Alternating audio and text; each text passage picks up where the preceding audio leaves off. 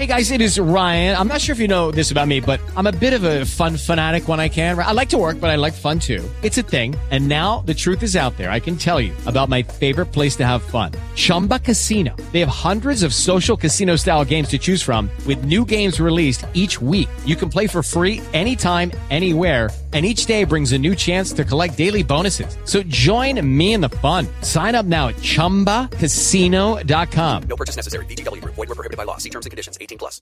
With Lucky Land slots, you can get lucky just about anywhere. Dearly beloved, we are gathered here today to... Has anyone seen the bride and groom? Sorry, sorry, we're here. We were getting lucky in the limo and we lost track of time. No, Lucky Land Casino. With cash prizes that add up quicker than a guest registry in that case, I pronounce you lucky. Play for free at LuckyLandSlots.com. Daily bonuses are waiting. No purchase necessary. Void were prohibited by law. 18 plus. Terms and conditions apply. See website for details.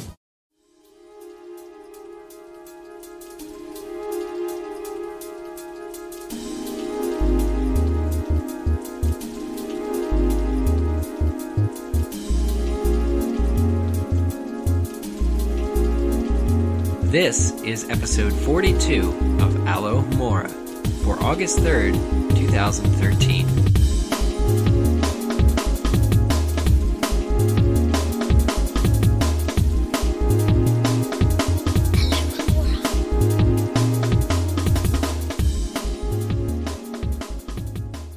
Hello, everybody, and welcome to another episode of Alohomora. I am Eric Scull. I'm Michael Harle. And I'm Terrence Pinkston. And today we have a special guest, Rukmini Girish. Hi, guys. Hi. Hey. How's it going? It's going well.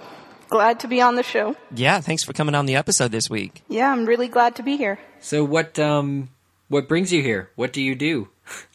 uh, I am going to be a junior in college studying creative writing and sociology. I have been a fan of the Harry Potter books since I was six, which is when my mom started reading the first one to me. And uh, yeah, I started listening to the show pretty much from the beginning and have always been a big fan. Very cool. Thanks. Um, and this is a, a, quite a special episode. We were talking uh, for a moment just before recording because um, Michael, Terrence, you've all guest hosted on here before. Yeah. But as it turns out, we do not have Caleb or Laura or Kat or Rosie yeah. on this episode with us. This is like almost an entire, almost entirely a guest host podcast. Um, which is we'll we'll see how we how we do it. If we um you know if we get asked back after this week's episode, we did, we did fine. so I think this we is, should cut our losses now. Good night, everybody. We're, we're carrying the torch um, because a number of the Alohomora uh, podcasters are in England and uh, more specifically the plain of Salisbury, where they were this morning. Isn't that right, Terrence? Yeah, yeah. Uh, Kat and Caleb and uh, Alex from MuggleNet, uh, she runs the social media outlets with me. They FaceTimed me from Stonehenge, and I was I was sitting there in Best Buy, and you know I picked up the FaceTime because I knew that they were somewhere in Europe. Um, and so I picked up and they were right there and Stonehenge was in the background. It was a lot of fun to, uh, to FaceTime from Stonehenge correct me if I'm wrong, but don't you need to FaceTime if you are? Can you only FaceTime if you're both connected to Wi-Fi? That's what I thought too. And I was, you know what I'm scared for? I'm scared for the data charges. oh, right. Because well, why is there Wi-Fi at Stonehenge? That's bothering me. I don't know. I don't know. that, that maybe maybe it's maybe it's been there longer than Wi-Fi itself. It's just part yeah. of the magic of Stonehenge. Yeah, I like that. That's magic. No, that's good. Well, the, the data charges. Well, the, the thing of it is, is like following these guys on social media now because they're doing this huge European tour. Yeah. You'll hear more about it, I believe, on next week's episode of Alohomora, by the way. But following these guys on social media is grueling. I hate to say it, that. It is. But it seeing is. them with all of these excellent, brilliant photographs, and I, I just, I have to give a shout out to um, their social media because they are posting uh, a lot of good photos. Kat has a lot of good coverage up of just the, the Europe trip that they're doing, and they went to Privet Drive and a number of other things. But mm-hmm. that's the reason they can't be there this week. Just if any one of the uh, regular, you know, if any regular listeners were wondering, um, they are on a tour. Yeah, Yeah, and uh, a self a self driven tour across. They are. They're going up through Scotland. Can you believe that? Visiting all the Harry Potter film sites out there. I'm so jealous. It's like an, Ah. it's all a, it's an epic precursor to LeakyCon London, right? This is isn't this a meeting yeah. of the not of the of the not going to Leaky London? that was an official Oh, club we started in Portland, so yes, that's Yes, right. Well, we you did. Know, you, you know, at the bus stop, right? That's where it was christened. yep. Yes. and, and named, but um, we were waiting for the bus late one night. But uh, no, guys, you know what I do when I'm jealous that other people are traveling and I'm not? I bury my head into a Potter book. Okay, so um, guys, we have a couple of comments on last week's discussion on Alohomora and uh, specifically on the Mischief Managed forums on Vernon remembering Molly. And Akio Rain starts out by saying, one thing I thought about while listening to the podcast. A lot of muggle families raise witches and wizards who don't know about it until the child's 11th birthday. Surely the Dursleys can't be the only hou- household who rejects witchcraft. What happens to the children of these parents in other cases? Normally, I would like to input my own suggestion as to the theoretical outcome, but this time I really have no idea. So, what do you guys think? I would think that somebody from the ministry would probably come and explain or persuade gently. Yeah, that's the way it normally works, Gently. isn't it? Gently meaning without wand. Yeah. Prob- well, maybe at first. I, I don't know. Yeah. Well, I that's that. It's a great question, and I had to think of this while listening to last week's chapter as well because, you know, magic. It just seems like it's such a cool thing that anybody who's told that they're part of a larger world would just like flock to it. You know, like, oh, this is so cool. I can do this and this and this. Like, yeah. how could they ever get a single rejection? You know, if if they, but but then at the same time, it's an issue because it's a, a secrecy issue. You know, there are laws that govern the secrecy, and it's not as simple as putting a memory charm on someone who's a wizard. You know, because eventually the magic comes out. Yeah, that w- that's right. That would be a problem. Yeah, two things about this comment that I would like to uh, ha- have an input on. One, do you think the ministry official or whoever goes out there in you know in Tom Riddle's case it was it was uh, Dumbledore who went out there to visit him, but do you think that they take Felix Felicis before they go out just to you know get that lucky Gauge vibe? scenario a little better. I don't. I, I don't think so.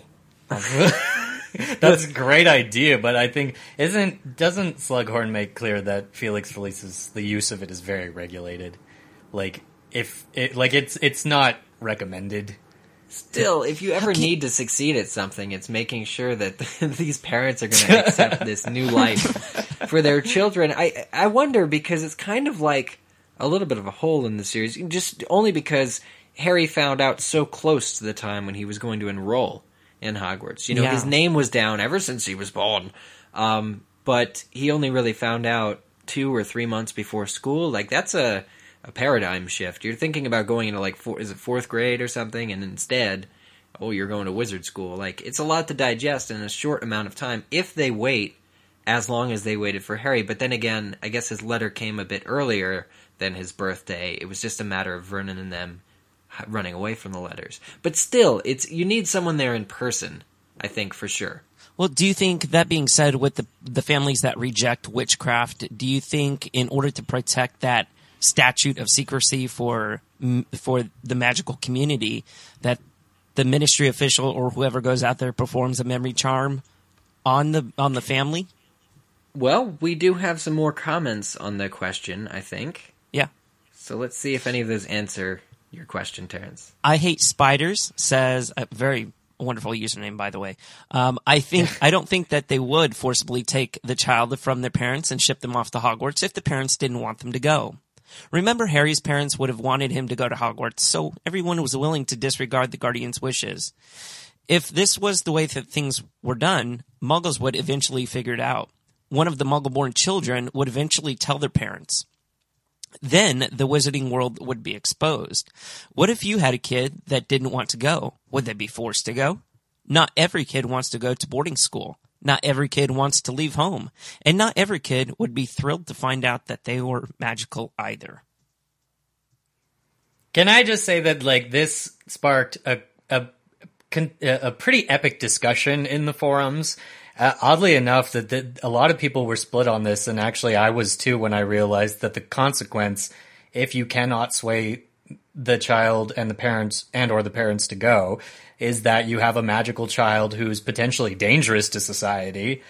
Um, uh, out there with, and, and even if the knowledge, like we said, is erased from their memories, there's still the potential for that magic to because especially because it's made clear in the series that magic, unmitigated magic, is very very dangerous.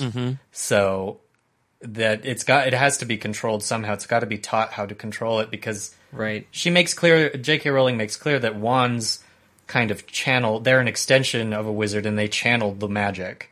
And if you don't have that, Yeah, and I almost think that Voldemort, uh, when he was young Tom Riddle, he, he the magic that he could do without wands, and I'm not t- necessarily talking about talking to snakes, but in general, the, the the other magical things that that he was exhibiting, the other magical behaviors, were almost deeper than you can do with a wand and learn a spell. You know, they were kind of darker and scarier than the normal standard type stuff. And it's weird that, you know, if you get a wand and you channel it and you go to school, it's safer.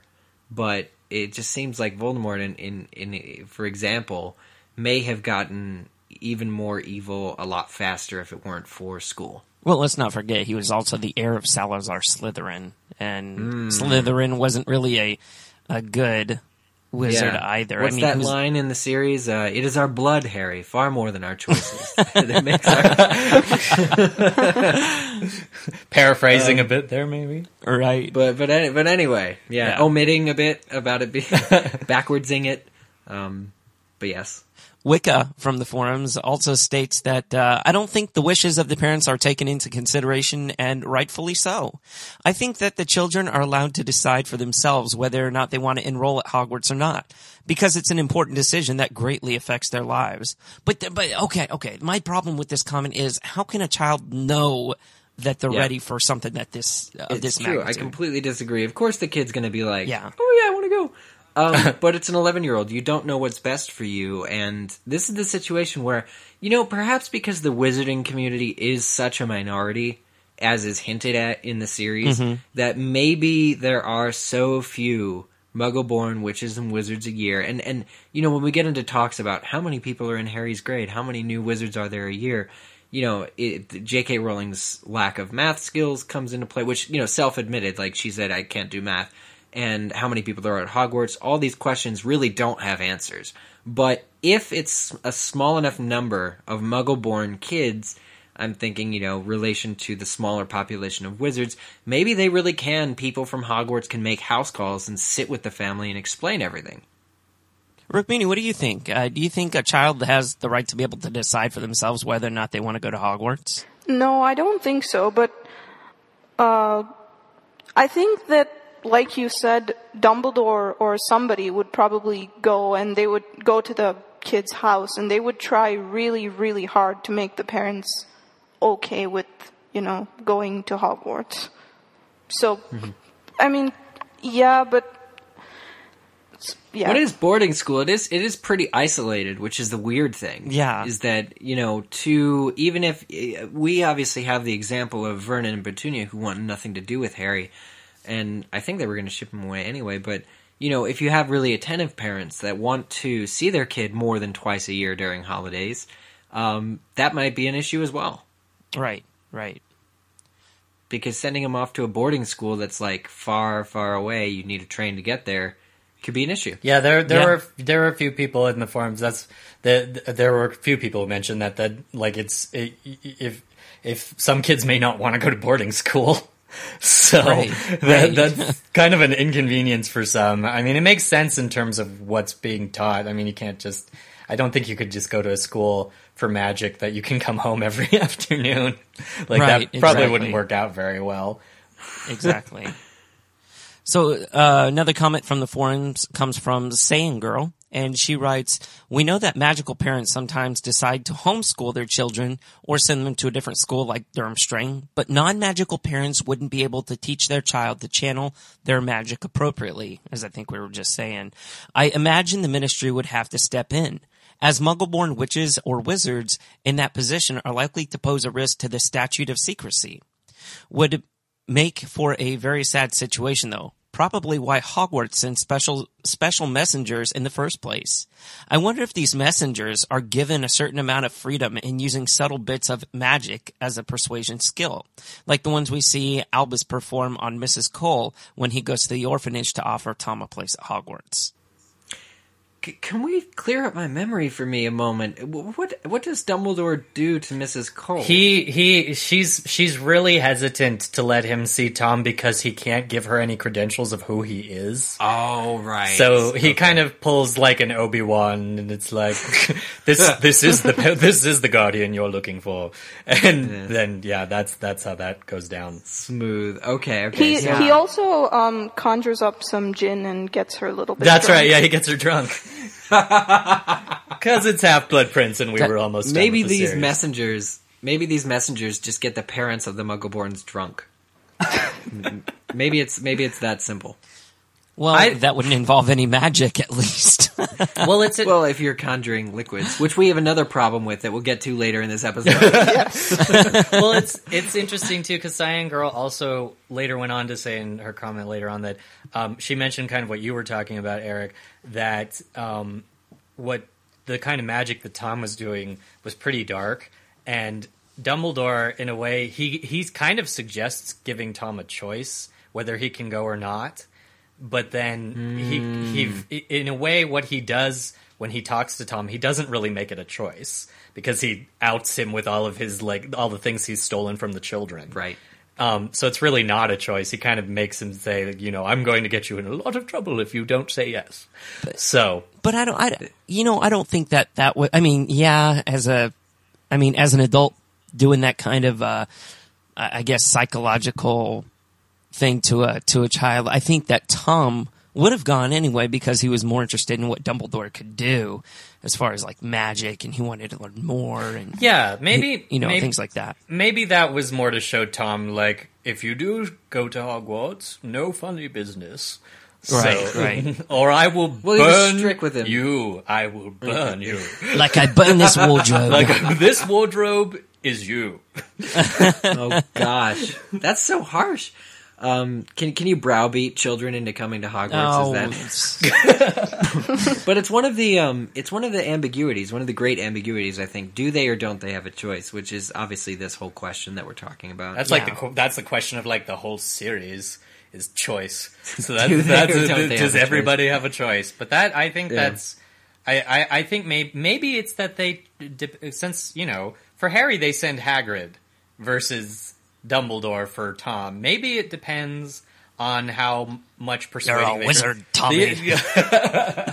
maybe maybe it depends on how how much this is they think this is going to take.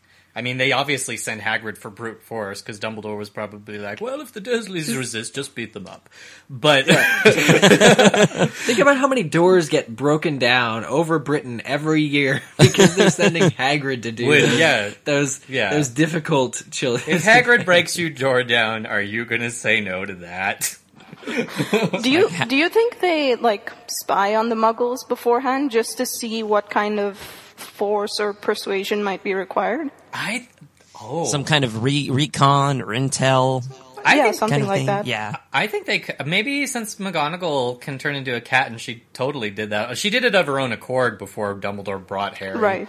But maybe they hmm. maybe they thought that that was a really good idea and started doing it after that. Couldn't that just be Harry Potter because he's Harry Potter? We're so spoiled because every everybody's spying on young Harry, right? We just think that they could do that everywhere. That's true. But but I do like this idea of Hagrid going around Dumbledore. It's like basically like Hogwarts uh, intimidation squad of people going around getting Muggleborn children to to say yes. Right. Can you can you imagine how like extra difficult this would be if like one of the parents did not know their children was magical and the other one was a witch or wizard and had kept the secret and the kid was just acting weird and then that happens like just oh by the way honey I have a secret hmm. that I've been keeping from you for a while. Well, didn't in McGonagall's backstory on Pottermore, isn't there a big issue where one of her parents was magical, the other one wasn't? yeah.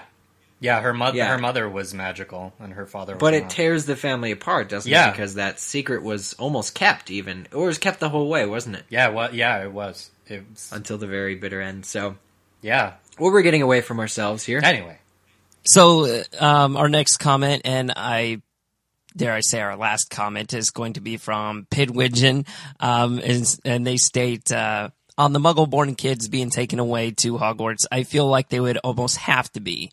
Think about Dumbledore's sister and what happened to her when she didn't use her magic. It got bottled up and it ended up killing her. If a child is going to, if a child is kept from going and learning how to channel their magic, they would be a huge danger to themselves and to those around them. Hello, it is Ryan, and I was on a flight the other day playing one of my favorite social spin slot games on ChumbaCasino.com. I looked over the person sitting next to me, and you know what they were doing?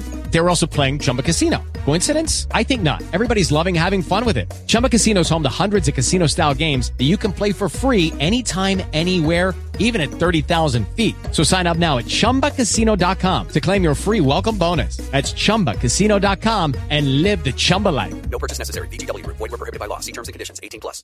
I like this comment, and I think that the result uh, is, you know, very similar to the conclusion we're all making here. That it's probably best if the Muggle-born child says yes. And so, we're- are we all agreeing that there's probably not really a choice? Much, uh, yeah, I think I, I think Yeah. I would have to say so.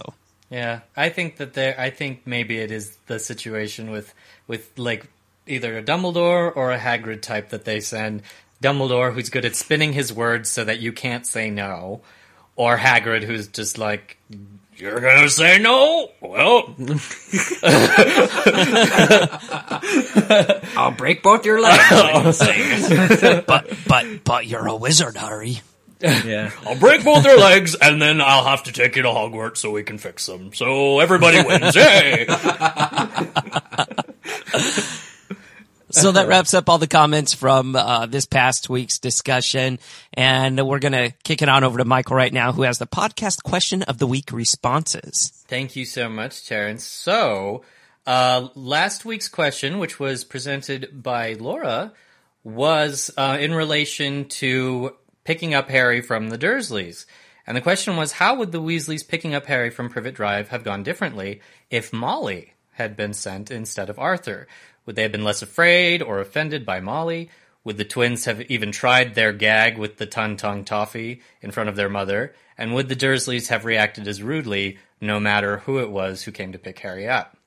Now, there were a lot of responses to this. It was actually interesting because it was kind of split down the middle of people who thought it would have gone well and people who thought it would have gone badly. The about just like kind of by a slim majority, people were saying that Molly would have handled the situation better. Uh, she would have been on time. She would have kept a watchful eye on Fred and George if she had even permitted them to go in the first place. And she would have made the whole visit as painless as possible. Um, although everybody, most, pretty much everybody said that the Dursleys probably would have still taken jabs at her. Um, but some of the general, but some of the responses that were a little more specific, uh, one was uh, Rose Lumos on the main Alohomora site who said, for some reason, I imagine Molly taking the night bus to pick up Harry. It might be more than, it might cost more than Floo powder, but I think she would have seen all the problems with unknowingly hooking the Dursleys' fireplace up to the network. Uh, do you think Molly would have used some kind of other transportation to get there? Because the fireplace is kind of the first debacle. I think that's a fair point. To be like, I'm not sold. I wasn't sold on the night bus until I paid a little bit more attention to what the comment was actually saying, and I, I think it is a more appropriate uh, method of travel for people who clearly fear magic. It really comes down to, you know, the Dursleys don't really know the aunt and uncle that well. Um, so they, they couldn't necessarily have made that that that problem. But you know, I really wonder why Fred and George did even come along. You know, Well- like you said, like why they were brought. That was clearly a, a mistake for Arthur. Yeah, that was a big no-no, really, because I mean, everywhere those two go, there's there's trouble that follows, especially at this time in their young lives. So I think it was, um, you know, they were just begging for trouble whenever whenever the Weasley twins were brought. But why would even uh, why would Arthur even take them with him? I mean, like family Yeah. outing. Let's go to these muggles. I I'd like to think that the, I'd like to think it's kind of along those lines, Rukmini. I was I was just thinking that maybe Fred and George were like, "Oh, Dad, we've never seen a Muggle house before. Wouldn't that be fun? That would be so fun, Dad." Well, they do. They do have a purpose, which is to do the brute Yeah. force of loading Harry's trunk. So they're maybe that's why they they they were brought along is Oh. because they offered to to get Harry's school supplies for him. Well- Maybe that was it. Well, I don't, I don't know because obviously they're not afraid of using magic in front of the Dursleys, and we, you know, with a flick of the wand, Arthur could have just as easily, you know, um, Levicorpus or or um, Levicorpus. sorry, Wow. sorry, I know I should, I, I- I know I should know better. He That's could have dark. easily flicked his wand, used a spell, and you know, gotten Harry's school supplies. That's, I don't know, I don't know. I mean, it's possible. Um, that's what the twins are brought for, but yeah, I think I agree with you, Michael, with uh, with uh, you know them just wanting to see. Oh, Dad, we've never seen you know a, a Muggle house before, and you know the, them expressing interest in a Muggle's house, which is Arthur's bread and butter. You know, learning about Muggles pretty much. Um, you know, kind of tugged at his heartstrings a little bit, and like, wow, they're really interested in my work. I'm going to bring my boys along with me. You know. I Yeah. guess that's true. You know, if they had asked, I don't think he would have turned them away at all. So yeah, I think you're right. Yeah, it's just like Dumbledore twisting twisting his words well. Fred and George do it the same way. But we had a really um a very uh thought provoking comment from Jake Ponser who said maybe if Molly had gone and met them properly at their house, they could have realized truly how kind and warm and normal a witch could be. Perhaps this would have changed the Dursleys' attitude towards magic in some way. This could have had an astounding effect on the rest of the series. Dudley may, might not have panicked, uh, might have panicked less when he was with Harry during the Dementor attack in Order of the Phoenix. The Dursleys may have trusted Dumbledore when he visited in Half-Blood Prince, and their departure and farewell to Harry could have, as a result, been less awkward and more friendly. And as I said to you guys before we started recording, I think that's like basically saying that Molly would have given the the Dursleys a spiritual experience. and I really wanted because Eric, you you had some interesting responses to this. So Yeah, I like this comment a lot because I think, and and just reading last week's chapter where this this incident occurs with Arthur Weasley, I think it gets downplayed a lot. Um, it's barely there. It's it's almost it's almost subtextual that the meeting uh, between the Dursleys and the Weasleys is actually quite important, and it, it really I think reinforces um, because it goes so wrongly it really reinforces a lot of the Dursleys' thought and feeling on the matter um, because they explode their living room. And to be honest, I'm going to talk about this a little at the beginning of this chapter, but I really don't think he puts the whole living room back um, the, the, the whole way that that he should with a simple reparo. So it, it's just this disastrous thing, and I was thinking how important it was the meeting. And Jake's comment about, you know, if Molly had gone, she may have completely changed their minds. I think that's right. Um, because ultimately we see that she cares for Harry, but isn't as bumbling as uh, as Arthur Weasley, you know, is. Rukmini, Rukmini, what would you say to this? I'm interested to hear what you think too on this one. I think I kind of agree with you, Michael. I mean, it, it's true that Molly would have been nicer, but she, I don't think she would have changed the entire series. I mean, I think they would have seen Molly more as the exception to the rule. I mean, there's James who's been sarcastic to them at their wedding or whatever it was on Mhm. Pottermore. Yeah. There's Hagrid who's broken down their front door. and I mean, I just don't think they've had very good experiences with magic in Yeah. general. Jake, I'm gonna have to play devil's advocate here with you, buddy. Um, I I think the Du- the Dursleys are just so uh, they they've got that bitter taste of magic in their mouths, and they really don't. Uh, I- I don't think that they're open to seeing it any other way. I mean, but, through but the Terrence, th- th- their their if I could interject here, their whole attitude towards magic is because they the wizards that they've come into contact with are reckless. You know, like even Vernon in the previous chapters questioning Harry, how are they arriving? What are they wearing? You know, I hope they have the the the sense to wear something appropriate. I've seen what your lot wears. That's the thing is if Molly showed up using I want to say public transportation using the night bus was on time. That's the biggest thing that Molly would have done differently. I think is would have been on time. The fact that um, Arthur Weasley's like, half an hour to an hour late. I think it is, and, the, and it's it's completely unacceptable. And they use Floo powder, which is instantaneous, so there's just no excuse. Um, I think it would have changed their opinion drastically. You know, maybe just baby steps here in terms of creating a, a better picture for the Dursleys. But I, I think Molly would have basically Arthur made it worse, Yeah. and Molly would have either kept it at where it was before she came, or made it a little bit better. Yeah. their pers- perspective of wizarding kind. I'm not. I'm not. I mean, I'm not. I'm not saying that that Arthur uh, didn't have the ingredients of disaster because he really did, and that would have put a sour taste in anybody.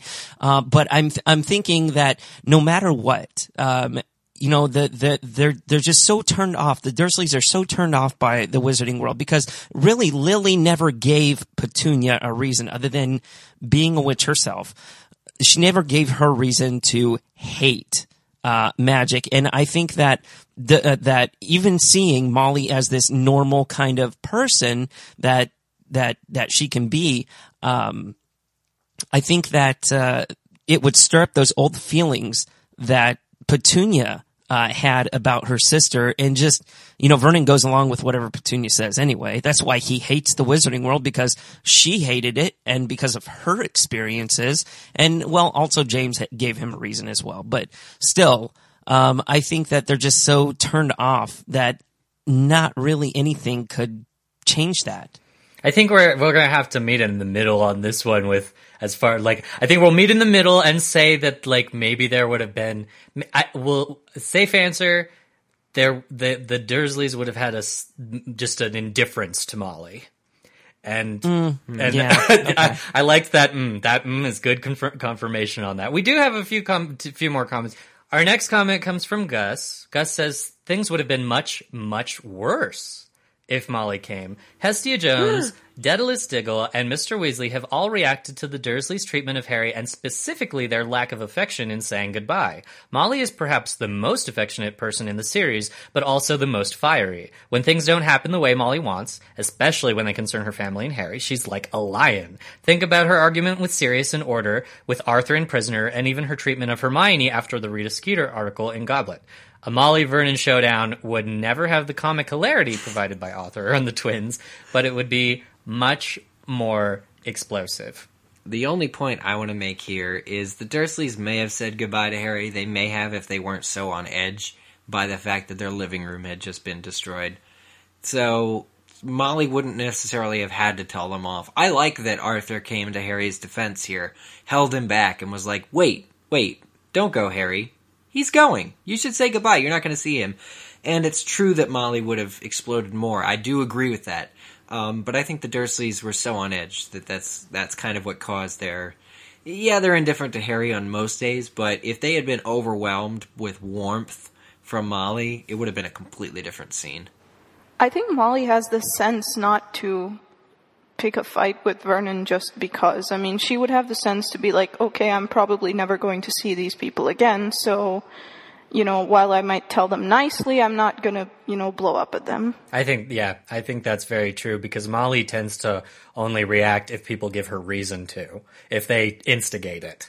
Um, so if, if Molly's, I think, a little more perhaps uh, discerning in picking her battles versus because it's funny that you say that Eric that you like that uh, Mr. Weasley jumps to Harry's defense because every time I read that part and I still did this last time I cringe and it's like it's not that I don't like what Arthur's doing but I'm I'm since we're so in Harry's perspective like I just like and she writes it so well you can feel Yes. you can feel the awkward tension of just like You can see the gears turning, or, or Harry can see the gears turning in his uncle's mind.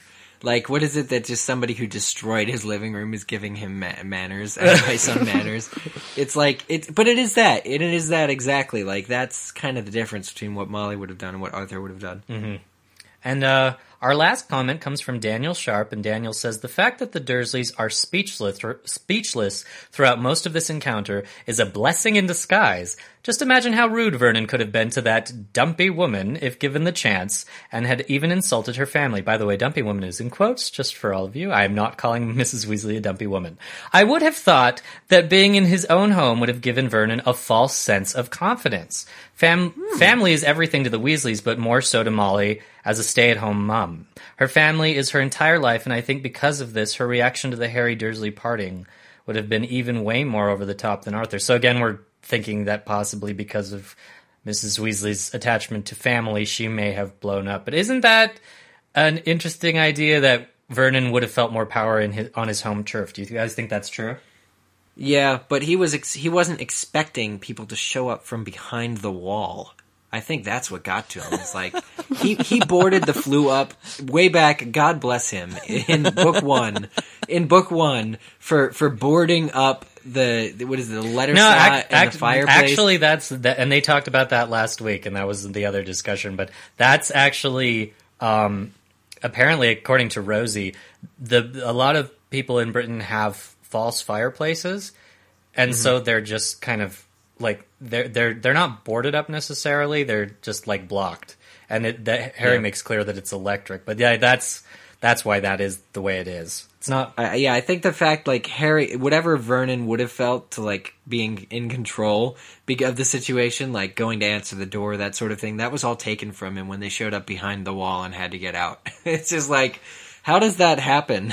Well, yeah. So, but but if if he had had that control in the first place, if Molly had just shown up at the door, which is likely what she would have done, do you guys Mm. do any of you think Vernon would have felt more confident in taking a jab at her? Vernon's going to take a jab at her anyway because she's magical. I think. I don't know. He's afraid of her because she's magical. He, he would be, you know, he'd be kind of cowering behind Petunia. I think. Get that dumpy woman out of here. She's part of your lot. You know, all that kind of stuff. I don't know. It's impossible to say how the Dursleys would have reacted because Arthur just rubbed them the wrong way so quickly. Well- it really is. I, I think there's a possibility and a potential. You know, before we move on, that that, that the Dursleys really could have been almost cordial to her, um, at the very least, deferent or indifferent to her arrival. I really think so because ultimately it is that you know catch twenty two where yes they have to interact with someone they don't they don't want to, but they're getting Harry they're getting rid of Harry two weeks in advance. So ultimately, I think it would have been a more or less amicable parting. And again, with all the things the other commenters were saying about not bringing Fred and George, would have led to a far greater um, result. Rukmini, did you have anything to add to this? Um, just that Vernon. Well, I don't think Vernon would have been rude to her or anything if she hadn't blown up his fireplace, which I think we agreed we she had enough sense not to do. Um, but I also think that he. I I don't know if I'm just pulling this out of my head or if there's any evidence for this, but I think that he would be more prone to insult her just because she's a woman as well. I mean, I think he can be kind of sexist. Mm, that's an interesting element. That, That, that's a very good point. I think. Uh, yeah, I think that's possibly true. But at, at at any rate, it's it sounds like we're pretty much in agreement that things at least would have gone better if Molly had had been the one to pick him up. Laura will be so surprised that we had such a good discussion on this. I'm sure she'll be thrilled. But we want to thank you guys all for sending in uh, your comments on that. We really appreciate it. Very much. And before we continue with uh, the rest of the show here, we want to re- we want to remind fans of Alohomora that you can now purchase the Harry Potter ebooks and audiobooks directly on the Alohomora website. And guess what? You'll get 10% off the entire series. They're both available in a variety of languages, you know, German, Italian, uh, both the UK and US English for audiobooks and uh, German uh, and the uh, UK and US English, French, Italian, Japanese for the ebooks.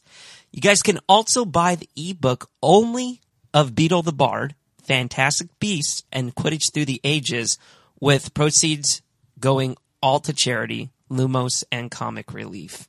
Again, fans of Alohomora can now purchase the Harry Potter ebooks and audiobooks directly on the Aloha Aloha website and get 10% off your entire purchase of the entire series. And you can find the exclusive discount links on alohomora.mugglenet.com. And now, on to our discussion for Chapter 5. Chapter 5 Weasley's Wizard Wheezes. Alright, so the first thing I wanted to bring up at the beginning of this chapter, Harry is traveling via the Floo Network and he arrives at the Burrow. Um, and the first thing he is asked is whether or not Dudley picked up and ate that candy that they left for him. Um, guys, this is just so clearly it was intentional, and coming off the high that was the previous chapter, um, Harry's in a much calmer setting all of a sudden, and he doesn't know what to expect except that he soon learns that what they gave Dudley was, in fact, a ton tongue toffee, and that it's part of a magical uh, line of joke or gag treats. Gag, of course, no pun intended, um, because you're gagging on your ton tongue. But uh, from their shop or their soon-to-be line of jokes, uh, Weasley's Wizarding Wheezes. My comment has to do with just the, the, the words that J.K. Rowling uses, because when I was first reading book four, and I was roughly, you know, 12 years old or something, I don't think I knew the word tongue. So reading it, eh, you know how you have like those words when you're reading where you just like, oh, it's that word, and like you're reading it in your head and you skip over it. Right, Like, yeah, okay, it's that word. I'm making a note of that word, but I don't know what it is. Um, the fact that it's like ton tongue toffee, and I think in the British English it's T O N N E as well.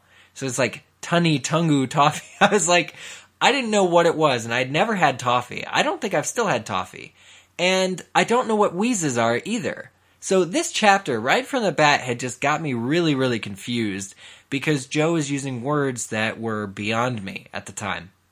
Judy was boring. Hello. Then Judy discovered ChumbaCasino.com. It's my little escape. Now Judy's the life of the party. Oh, baby, Mama's bringing home the bacon. Whoa, take it easy, Judy. The Chumba life is for everybody. So go to ChumbaCasino.com and play over 100 casino style games. Join today and play for free for your chance to redeem some serious prizes.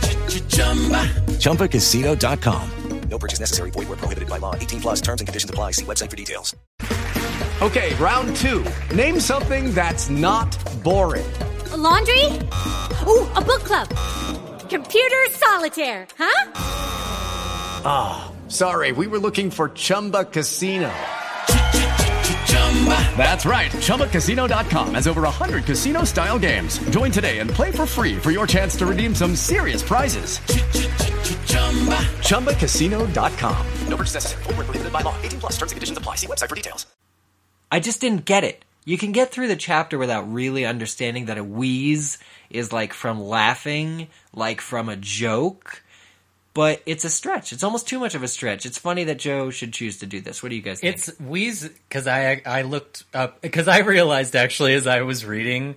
Um, I mean, I know that wheeze, it, yeah, wheeze from laughing, but I never thought that's what she uh, like. I was like, is that what she means by Weasley's wizard wheezes? I never knew exactly what wheeze meant in the way she was using it, but it actually is a British slang for a trick, an idea, or plan, which is isn't that it's like a lovely multi-layered perfect word for Fred and George, right?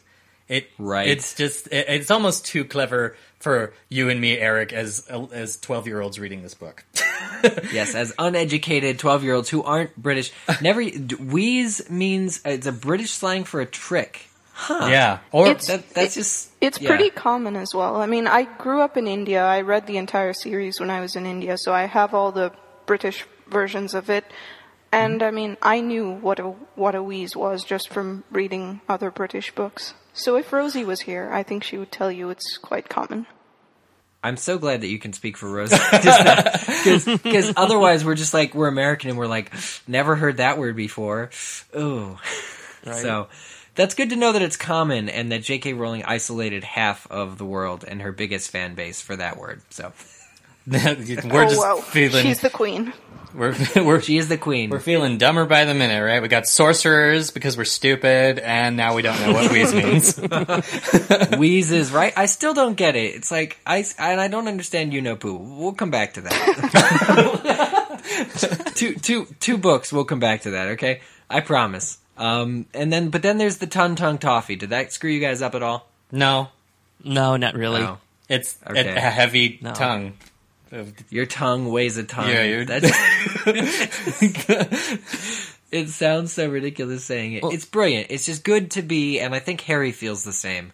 Um, and so do all of the children too. That what Fred and George are doing is brilliant and has real promise.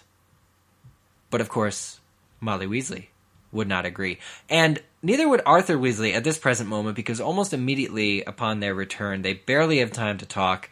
Uh, Arthur apparates, I think, right back to the burrow and begins scolding Fred and George for basically what amounts to undermining his life's work, his Arthur's life's work in trying to keep up relations or promote good relations with muggles. In fact, Fred and George have broken the number one rule in Arthur's book, which is respect the muggle. Yeah, well, you know what? They, they they gave him a reason on why they did it. Too. They said that because he was a bullying git. I think that w- those were the words that they used in the in the chapter. Um, and and you know Harry's busting a gut over this because it's it's hilarious. I mean, and it really was because whenever he said, whenever they asked him, I think I think they asked him how long was his tongue by the time he left, and he said like four feet long. It was a yeah, it was hilarious. But you could see if we go off of our previous theory that Fred and George ended up going because they talked their dad into it by saying that they were interested in his work. Wouldn't that, and this is of course all speculation, but wouldn't that have made Arthur extra, extra mad? Oh, definitely. Yeah. like, Yeah, I think so. Well, the line from Fred and George that Terrence referenced, um, I think it's closer to saying, "Yeah, we didn't give him the the sweet because he was a Muggle." So it's not. They're essentially saying they didn't target him because he was, uh, you know, a Muggle. It's because he was a Git. So they did target him. it amounts to almost the same thing, except that they weren't trying to disprove her, you know, their father's work. But Um, either way, I mean, it. Mr. Weasley is kind of right because, like, if we go back to Jake Ponser's comment about the spiritual experience, um, this this definitely contributes to the Weasleys' dislike and mistrust of wizards and magic. I mean, that's the simple truth. I think. That's a really good No, point. I mean, good. Yeah. s- s- so what if Fred and George accidentally let it behind, or they gave it to Dudley by saying, "Here, take this, and it'll make you feel better." Uh, either way, it amounts to the same thing, which is that they have tricked or what's the word? Uh, they've abused Dudley. So Dudley has been abused. well, in the same no, it's in the same way that Arthur has abused the the Dursleys by blowing away the fireplace. Uh, well, it's just it's not a good idea. Oh, okay, so Arthur did it. Uh, Arthur didn't do it intentionally. I'm sure. I sh- I'm sure he didn't have the preconceived notion of going to the Dursleys' house and blowing up their fireplace. But well, he didn't expect it to be locked. He didn't, but at least clean up after yourself. Well, I think he yeah. came a little. He came a little too quickly for. You know, this is the other point that I wanted to bring up here is that you know he apparates almost immediately after Harry travels, which means he pretty much had time to do a reducto or not a reducto on Dudley. Oh my god! How do you? Can you imagine Dudley just crumbling to ash? Um, no, no, no, on his tongue. To to to to. What's the spell? oh, what's the opposite of engorgio? Unengorgio. Reducio. Reducio. Reducio. But not reducto. No, reducio. Reducio. Okay, whatever. Reducio. Uh, on Dudley. I'm failing. I'm hitting all of the wrong bases on this. this episode. Terribly sorry, people. Um, Reducio on his tongue and get out of there. I mean, yes, it's true that it wouldn't take long to clean up. I don't think that Arthur cleaned up after himself. Do you think? Do you And think he just shrunk Dudley's tongue and then was like, "Oh God, okay, bye." Like- yeah. well, he would have had to have been because even though, look, the good thing is that he persisted because the the Dursleys were going to end up going to like a hospital the same way they did with the pig's tail and have it like cut off or something oh terrible. God. Yeah, can you imagine? I mean, come on. It probably still would have grown. It would have filled up the whole car by the time they got to the hospital. that would have been funny. They're like, They well, we're back dra- with them again. Oh, great, a pig's tail the first time, and then now a long tongue. What what is your kid getting into? Yeah, yeah. At least in the later books, the Weasleys have the antidote with them, or like right next to it. It's like the second half of the same capsule. This time they didn't. But I think that it took them long enough to allow Arthur Weasley to fix Dudley Mhm. that I really don't think Mhm. he would have also fixed their place. Because once their son was fixed, I think they could they would have just embraced him and said, "Go, get away." Like I think he had to hightail it out of there, to be honest. Um, even if it meant not fixing their Well, okay, fireplace. was th- was there a um, I don't remember uh, later on in the uh, in the later books, but um, cleaning up the mess. You know, part of Arthur's job. Um, d- does that include uh, specialty and memory charms as well? No, well, I, because he works for the ministry. If a memory charm was needed, I would assume he could just phone that in and be like, "Hey guys, you need to come over here." And they like probably owe him one from when he like showed them how plugs work or something. So, um, you, you, know, I, I, I can see I can see them bartering to get to go get some memory charms put in, but typically I'm sure that can't be recommended to continue memory charming your way through you know if they were to if they were to use a memory charm every time something went wrong with an, a, a Dursley encounter, I think they would just like the ministry would actually stop sending this mem- the squad to their the house. Taxpayer dollars, wasting taxpayer dollars on all these memory charms for the Dursleys. well, actually, they hit their quota later on at the campground with the Quidditch World Cup, don't they? All the memory charms that they have to place on that Muggle. So we're getting ahead of ourselves. Um, basically, the other thing that happens at the very, very beginning of this chapter is that Harry meets Bill and Charlie, um, who he doesn't know, has never met before, but immediately he figures out who they must be. Not only because of their red hair, um, but he identifies Bill separate from Charlie. So I thought this was really cool. Mm-hmm. Yeah, yeah, definitely. Um, you, you know, there, there's this point made on, um, the characterization of the Weasleys and how J.K. Rowling manages to make seven different children different. Yeah. Um, no, so- absolutely. I mean, Bill adds us, and and um, I think the exact quote from the book is, "There were no better words for it. Cool. He's cool." and it's just like that's that's a way she's never described in the other Weasleys. He's cool. He has a ponytail. He has an earring. He's cool. And Charlie is just has scars because he Mhm. works with dragons. So it's it's very interesting characterization the way that Joe is able to to introduce you know, to be fair, like she did, we had some interaction with Charlie back. Was it in Sorcerer's Stone with Yes. you know picking up Norbert? Yeah. Um, at least that wasn't Charlie, but it was his friends. So, but he's still kind of an active player. Like we heard about the Weasleys, which is great. It wasn't just all of a sudden, hey, there's two new Weasley brothers.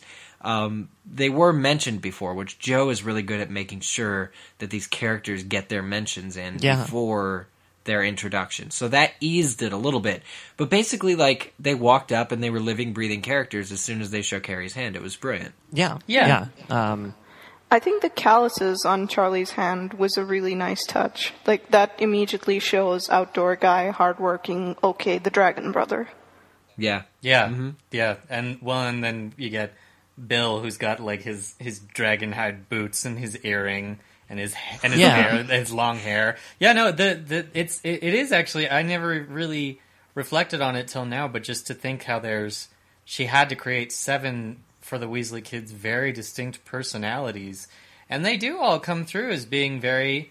They they even though they all feel very connected as a family, they all have very unique traits about them. I mean, you know, Ginny's. We just get around that by not talking about Ginny, pretty much. No, no, no. Why? Come on. She's- well, she's- You're thinking movie Ginny. I think Ginny is important, but it's it's it's unfair to comment on Ginny before like the middle of book six. It really just is. It really, it really is. Well, she's, she, because she's as soon as she is distinct though in that sh- in that unlike the other Weasleys who are pretty bold social people, she's very shy, um, and she and so that's that's kind of her defining trait, I think, for the first three books or so, and then by four she starts becoming a part of the the the group because I, I do love in book three when she when she's she's she's going with Harry, Ron, and Hermione to sit down and and they want to talk about they want to talk about stuff with Harry, and Ron just says, "Go away, Ginny." But he but he doesn't do that anymore in this book, which is really nice. She is becoming kind of her. We see her starting to become her own character, really. Yeah. No, that's fair. But um, so now the, the our meeting of the Weasley family is complete, which is uh, a- an important uh, thing to check off the list. Is that we've now met all of the Weasley children.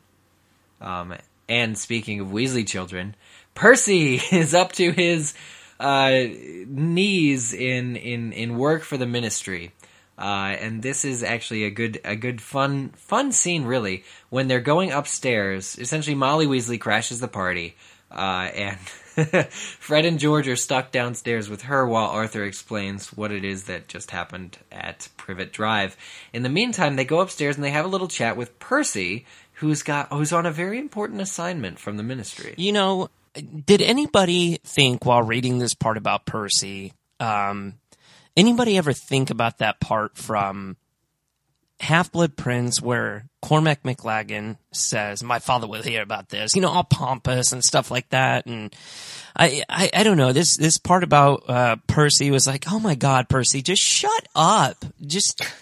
I, I- no, no, I never think that. You know, honestly, with Percy, for me, I I'm one of the few people I think in the world who gets a real kick out of Percy. I love pretty much everything that comes out of his mouth because it's it's always badly timed. He always says the wrong thing, and it's it's kind of like I find it lovably endearing. And he the stuff that he says provides some of the best humor I think amongst the Weasleys.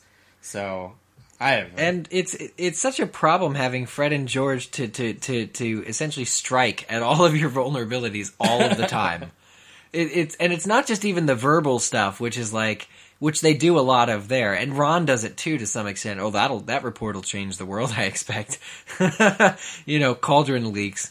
Um, but at the same time, when they send him dragon dung and all this other stuff, they just endlessly pick on Percy.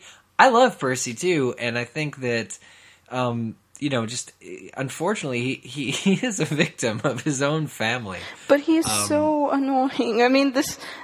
Okay, this this is the book, and I think this is the chapter where I really just started disliking Percy. I mean, he was always kind of the annoying older brother before, but he was he was okay. I mean, he was one of the Weasleys.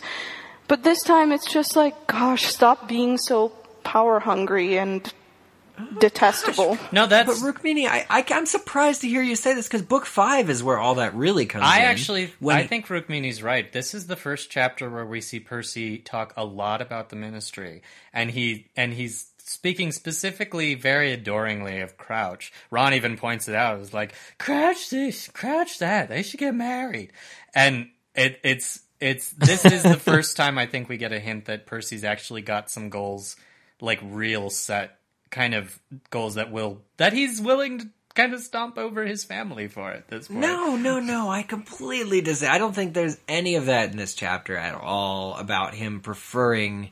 Well, I, I what I see it as an as an escape route, as Percy's family doesn't like him. You know, Fred and George pick on him every waking moment. They think he's intolerable. They're intolerable to him. He has nowhere to go but to the ministry and to his ambition to give this report in the hopes that something he does matters. Because in a family of seven, here's the other thing about being ambitious. In a family of seven, you blend it, you blend too well. They all have red hair. Clearly that stands out. But he's trying to find his own way.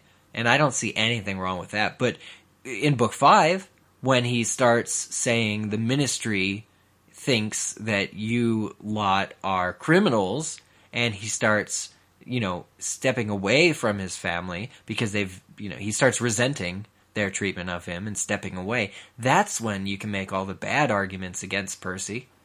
But I mean, I see the seeds of that right here because he he's already starting to think that oh, because I work at the ministry, because I work for Mr. Crouch, I'm automatically more important than all of you. I mean, he's working. is he wrong though He's working Is- on a report about cauldron bottoms. Bill and Charlie don't have to be quiet when he's working on a report if Fred about and George, if cauldrons. well, if Fred and George uh, exist, you know, for, for, for any reason, it is it is it is to prove that nobody should take themselves too seriously.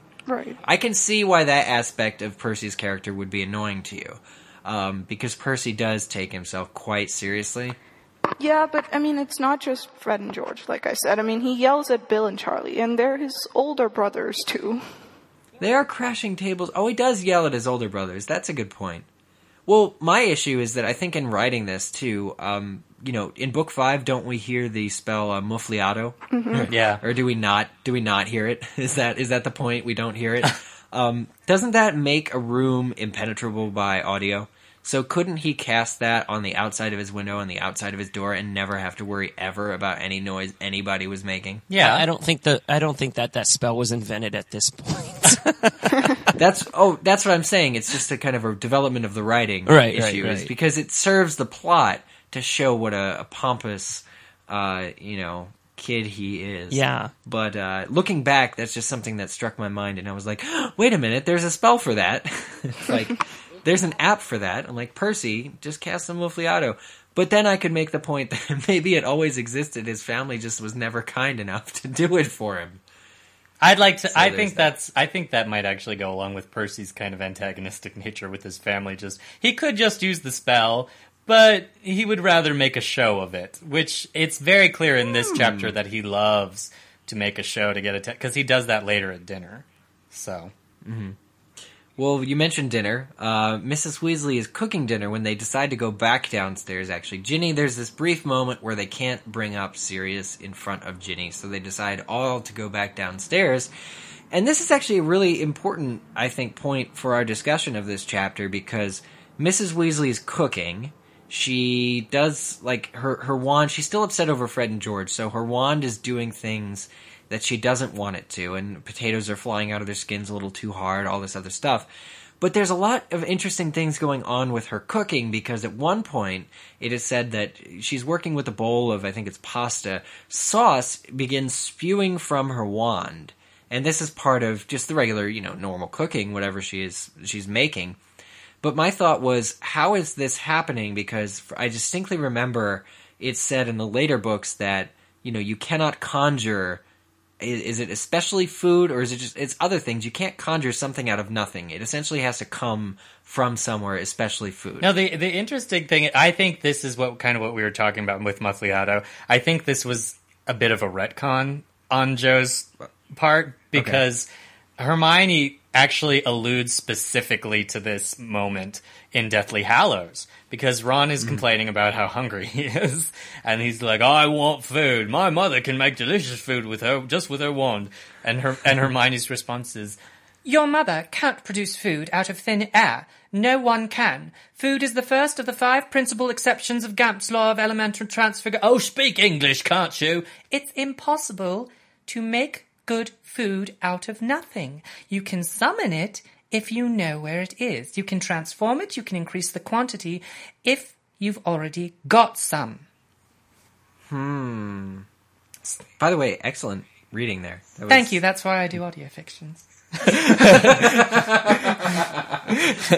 oh gosh is hermione still here hello hermione Hello. um she's she's she she's she always pops in for like the the logical anecdotes, but uh, she Yeah. that I mean, in a way, this is kind of Jo. I, I she I think she was so determined to just not give the trio food in Deathly Hallows. So, like, I think that feed us please I thi- please mum i want some food Please, Miss Rowling, just a bit of bread.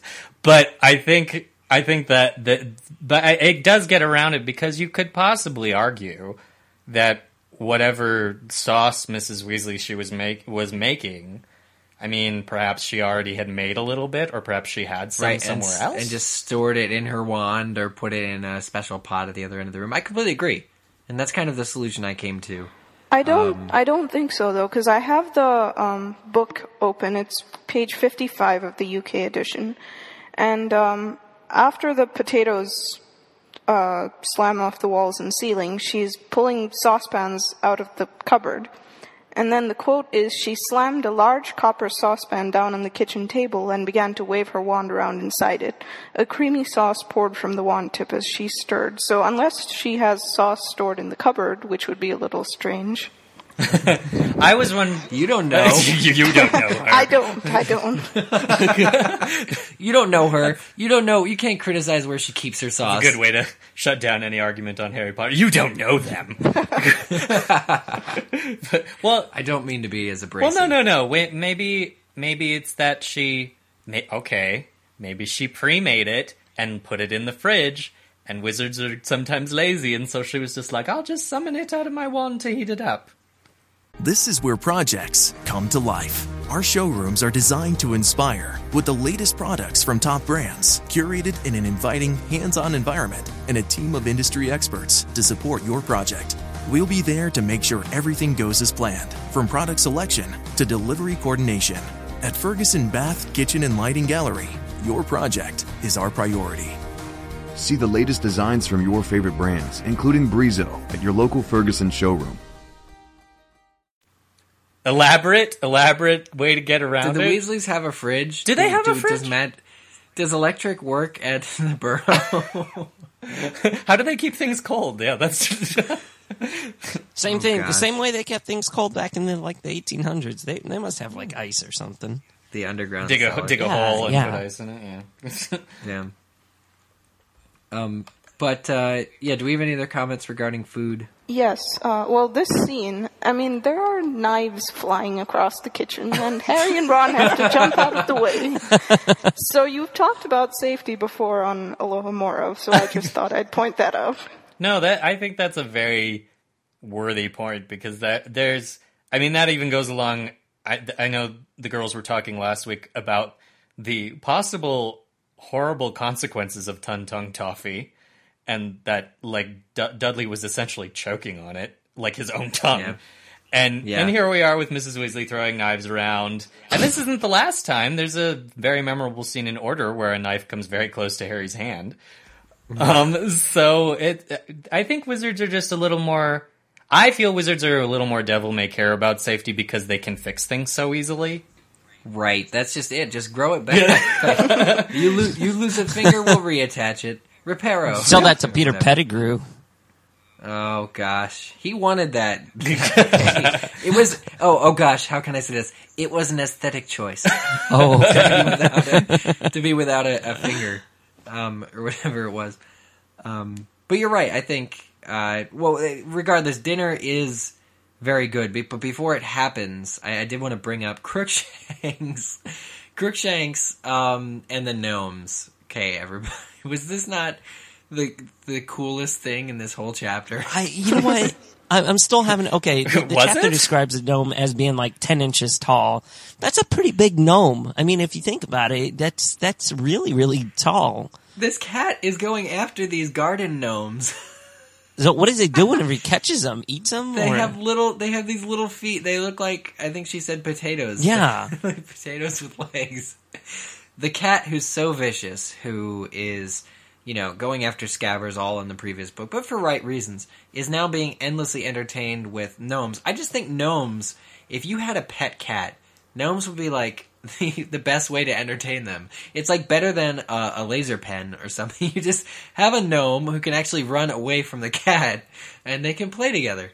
You know, I think I think at this point, um, J.K. Rowling is channeling the Smurfs and Azrael. Um, yeah, yeah. That's quite a theory. anyway, let's not th- consider that considering the rating of the Smurfs on Rotten Tomatoes right now. That, Oh, that's- God. But paid you know, I attention. I think the lovely thing about Crookshanks chasing the gnomes and everything, sh- Rowling just, and this is all throughout this chapter. I think this is why people actually really like this chapter. Um, it's, it's it's Rolling Page just a lovely picture of the Burrow. This is a place that you would totally want to hang out. I think, and that's I that's just part. I love that she describes what's kind of going on in the background. I remember when I got to play the Chamber of Secrets video game for the first time. For, and on the Mm-hmm. PlayStation, you actually do get to go to the to the burrow, and you get to toss Right, toss gnomes yes. around, and it is an odd. Like. I kind of wish they had just more in that space because it's lovely Mm-hmm. to just get a sense of what it's like to hang out on on an everyday, ha- like just every day with the Weasleys. It's very comfortable Mm-hmm. and and and that whole, this whole chapter. Th- I mean, really, I realized this is only the second time we go to the burrow in the series. Like, right. So it's it's it's definitely she makes us love being back here again. Yeah, I mean, from everything in the chapter to uh, from the gnomes to eating outside, you know, underneath the blue sky. I think it, it's described. Harry looks up at the blue sky, and you know, different things like that. So I, I mean, I think it's very homey, um, and and she sets a great great setting for you know, this- just kind of chill and relax. I mean, even Bill and Charlie battling tables. Right, right. How, often have we wanted to do that, or have done that with like chairs or something? It's you know, it's WWE? amazing. It's just what you would normally find a chair match. It's a chair match. brings a whole new meaning to that. Um, but uh, you know, just the kind of thing you would want to see your siblings do. You know, to Mhm. battle each other and that kind of thing. So that's a good point. And of course, my final comment uh, happens during the dinner conversation. This is between Barty Crouch, or it's about this is between Percy and Mister Weasley about Barty Crouch and about actually the disappearance of Bertha Jorkins. Little gem of knowledge here that basically Arthur Weasley and Percy are talking about Crouch's, um, or is it Ludo Bagman's? Um, you know, in It's bag. it's uh, Bagman that they're if you're. It's yeah. Bagman's uh, inattentiveness, or Yes. attentiveness to the disappearance, to the recent disappearance one month ago of Bertha Jorkins, and and now Harry, because we expect, eh, you know, the the people who caught Bertha's name the first time in the beginning of this book are now thinking Harry will snap to it and remember that Bertha Jorkins and Voldemort, you know, are going together. That something happened. Well, he doesn't. In fact, there's not even a reference or mention like thought he heard that name before. Nothing. So it's still flying under the radar, under all of our noses, and I think it's very clever. Yeah. But there is some discourse on Bagman uh, that I thought was worth mentioning because we haven't met him yet. I mean, in, I mean, generally. uh, so, would you, if one of your coworkers disappeared for a month, would you just say, "Oh, they get lost all the time"? Well, I, I, I think we've talked about this in in previous. I was actually on an episode where we talked about this.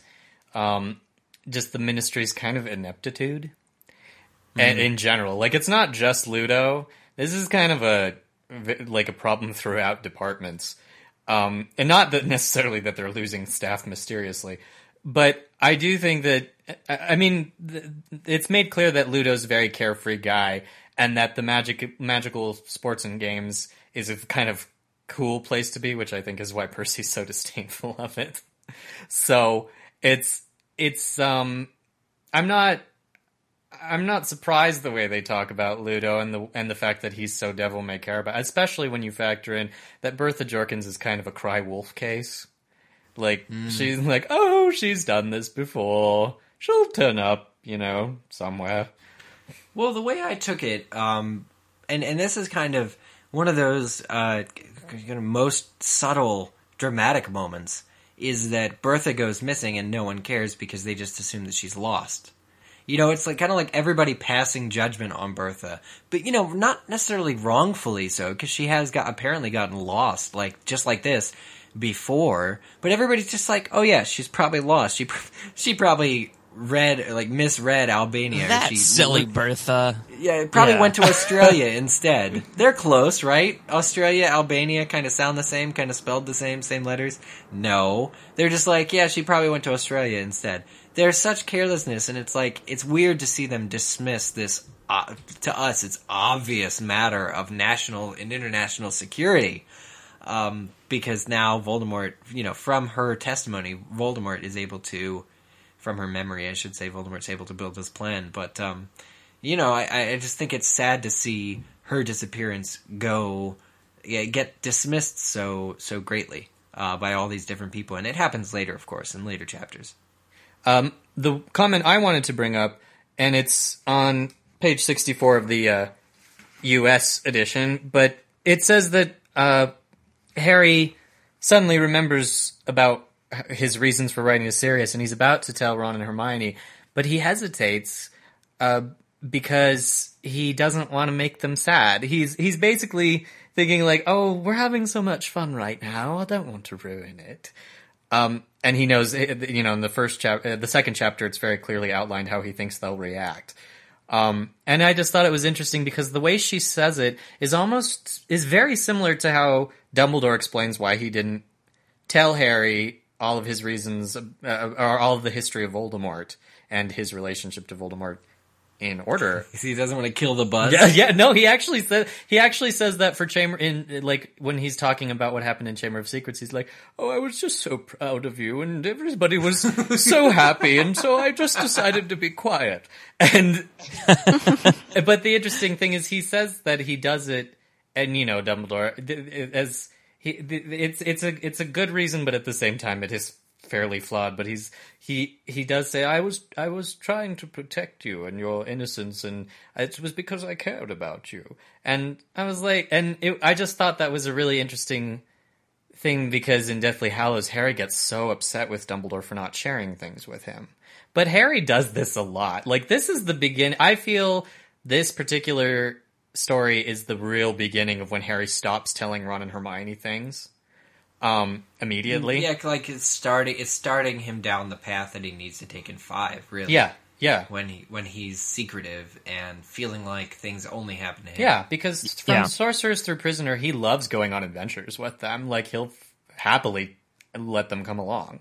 So this is I think it's part of becoming your own man, though. Too, Hmm. he really wants to handle certain situations on his own. He's already written Sirius about it. He thinks the matter is taken care of, and if he ends up being wrong and nothing ever comes of the scar, it never hurts again. He never has another dream about Voldemort.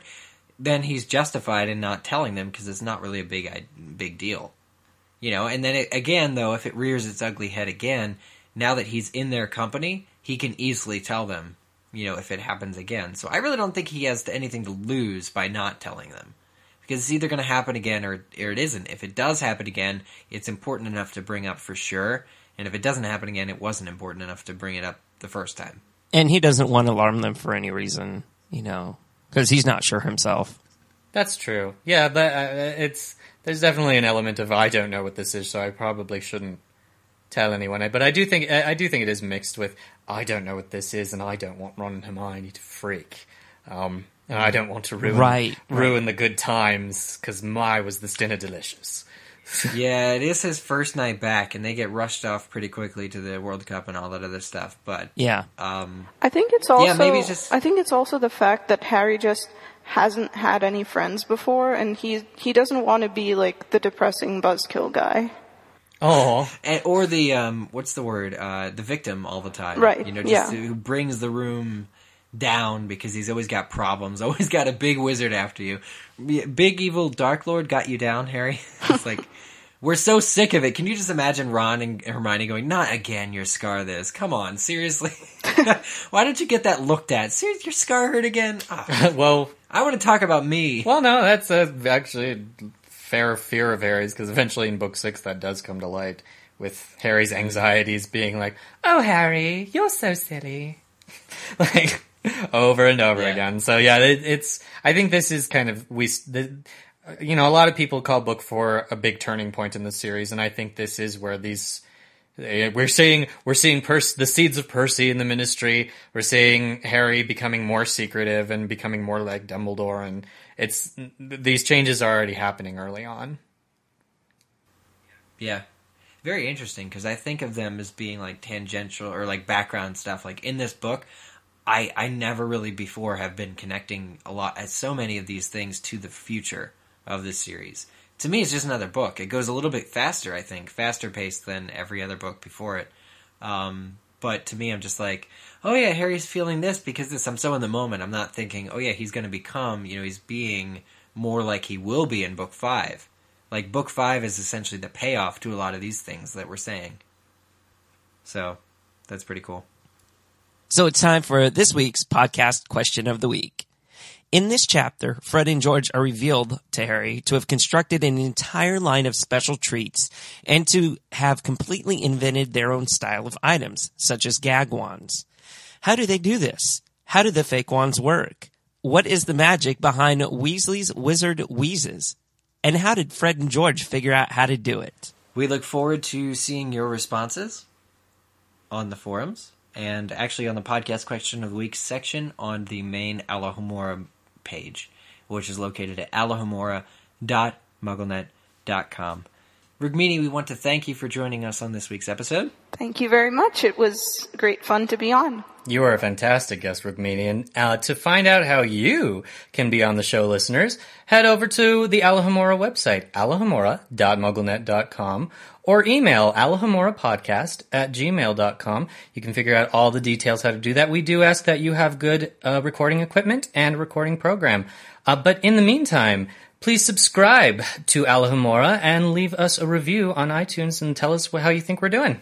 And to contact Alohomora, you can also find us on Twitter at twitter.com slash AlohomoraMN or by the at symbol AlohomoraMN. Also on Facebook.com forward slash Open the Dumbledore. You can also call us at the um, hotline 206 GO ALBUS. That's 206 462 5287. And guys, one of the coolest things uh, that we have is our Alohomora store, where you can get host shirts and shirts with certain sayings on them. Not just shirts, but coffee mugs and tote bags, all sorts of stuff, a variety of items. And the best part, here it comes. Are you ready for it? It is that more designs are being added momentarily. And, and Kat just showed us a design recently, which I think is my favorite thing I've ever seen in terms of just, it's just brilliantly drawn.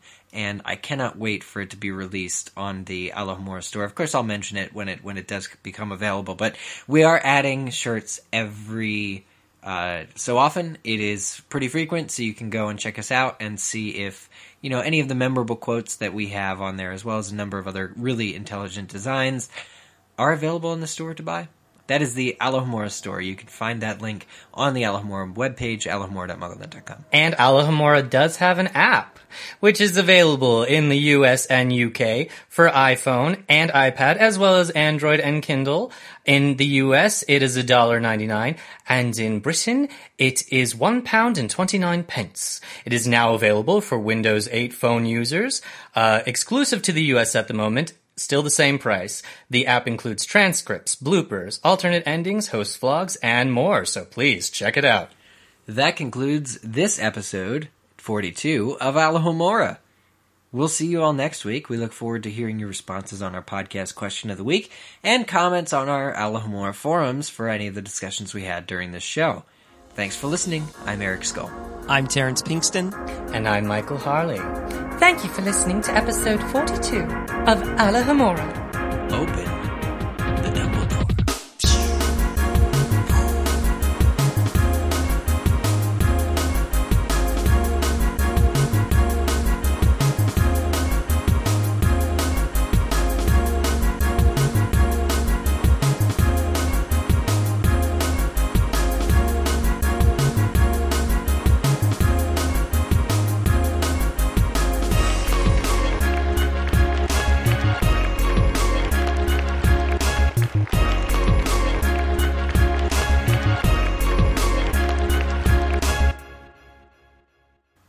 Well, the way he, I just assume it's manipulation of Latin, right? You assume what the root words are. You know from other magical spells that people know that certain words have power. That is very, very disastrous. Just ask Luna's mom. Oh, wait, we can't. Unexpected harshness in the 11th hour on this. Oh, wait, we can't. Luna's mother's dead. There's a plane overhead. Just give me a moment. I wonder where it's coming from. I wonder where it's going to. It's probably going to LeakyCon London.